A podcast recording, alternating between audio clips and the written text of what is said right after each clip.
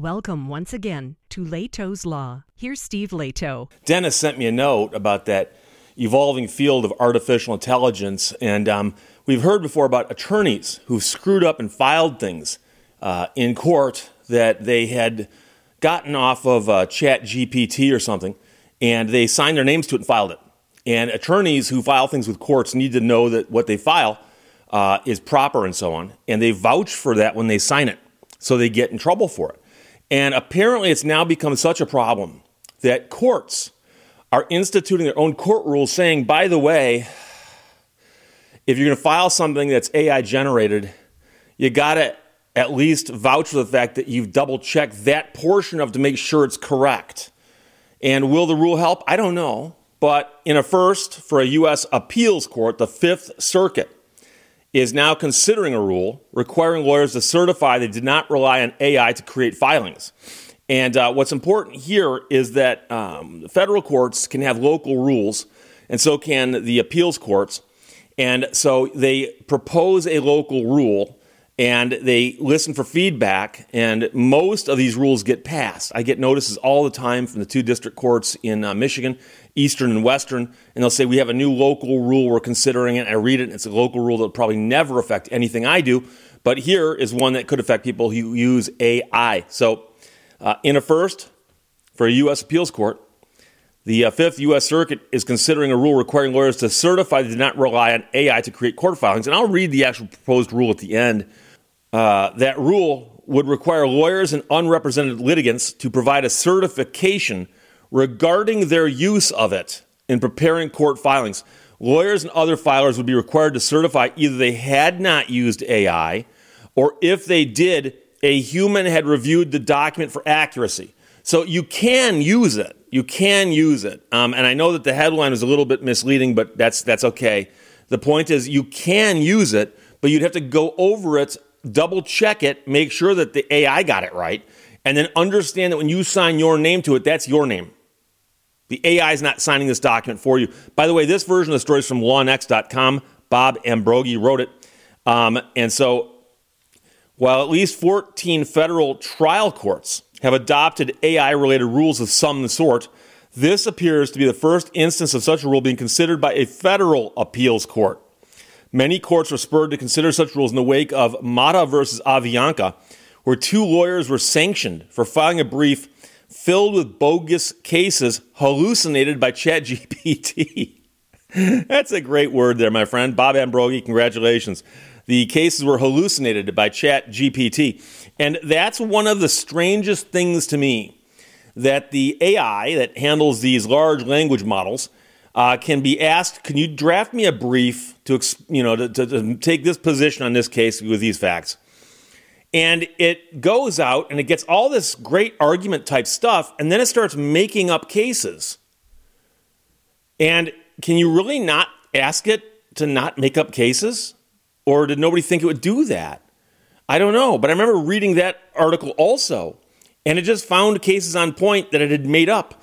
If I got to make up cases that supported my position, I'd win every case. Of course, the other side could do it too. The court recently published a proposed change and is seeking written comments from the public through January 4th. Specifically, the proposed rule would amend the circuit's Rule 20, uh, excuse me, 32.3, which already requires attorneys to sign a certificate of compliance with the court's filing guidelines as to typeface, page limits, etc. And yes, there are rules on that.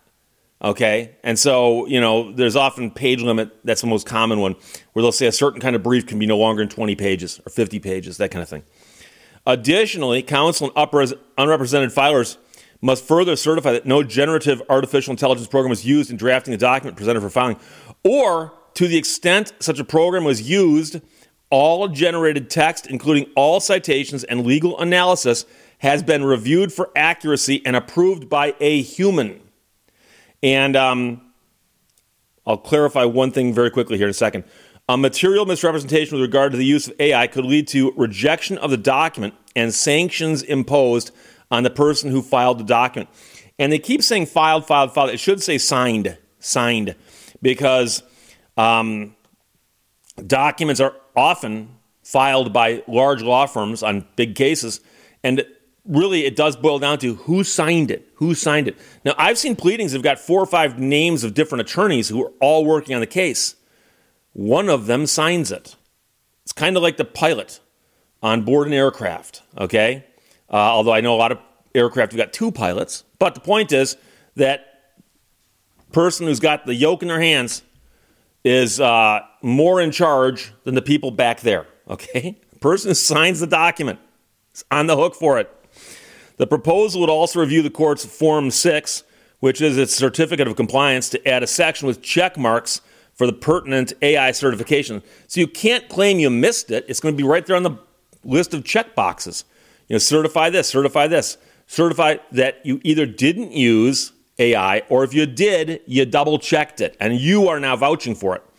The full text of the rule change and the new form of instructions are out there, but the full text of the rule is 32.3 Certificate of Compliance. Additionally, counsel and unrepresented filers must further certify that no generative artificial intelligence program was used in drafting the document presented for filing, or to the extent such a program was used. All generated text, including all citations and legal analysis, has been reviewed for accuracy and approved by a human a material misrepresentation of certificate of compliance may result in striking the document and sanctions against the person signing the document. And I don't, I, I, you know, when I read stories like this, I have to think about them like an attorney because I am one. Do you know how much fun that would be to discover that your opponent had done this? And you got to go into court and, and, and pull the old yeah, yeah. And you don't file documents with the court that are filled with nonsense and gibberish and go, well, I didn't write that. But you signed it. And so we're going to see all kinds of stuff coming with this uh, AI stuff, Chat GPT, and so on. Uh, and it's manifesting itself in very weird ways. I never would have predicted this.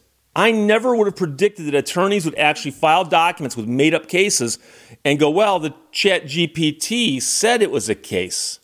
Did it? I mean, the thing's a creative writing program. It, it, it just it just jumbles words together like a word processor mixed with like a Cuisinart no one said it's what? You know? And so i've got friends who teach for instance. And they tell me that right now the amount of stuff that gets turned in that's obviously done with this kind of stuff it's it's shocking and it's disturbing because students aren't doing the work they should be doing.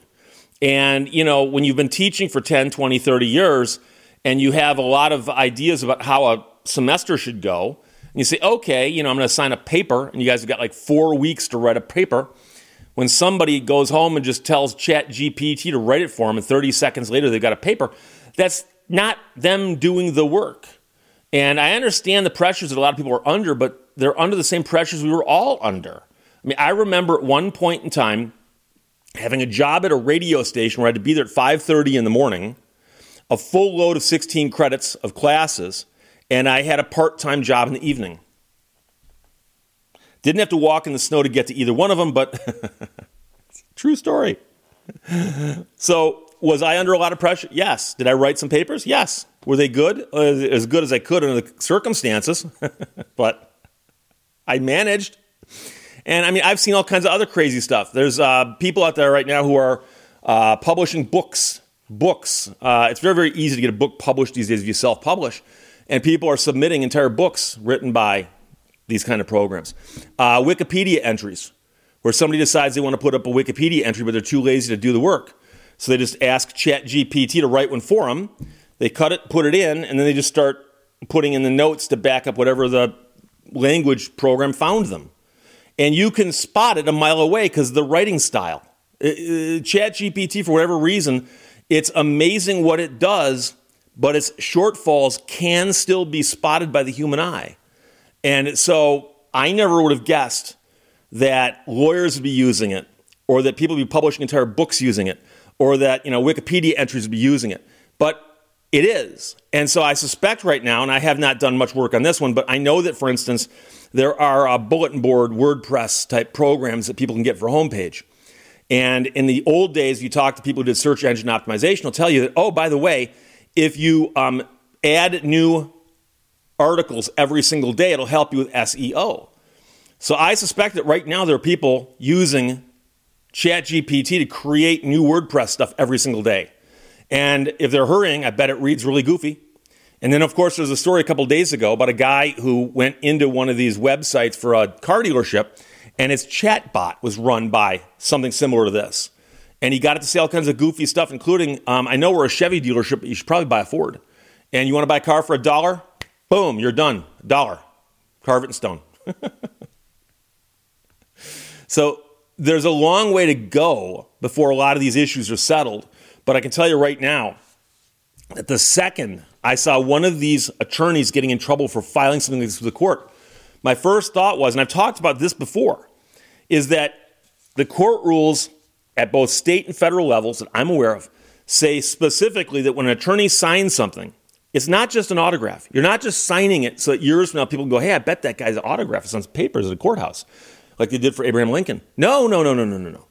You're verifying that you've read the thing you're filing, that you've signed, and you've reviewed it to make sure it's accurate and it complies with the rules and it does a whole bunch of other stuff.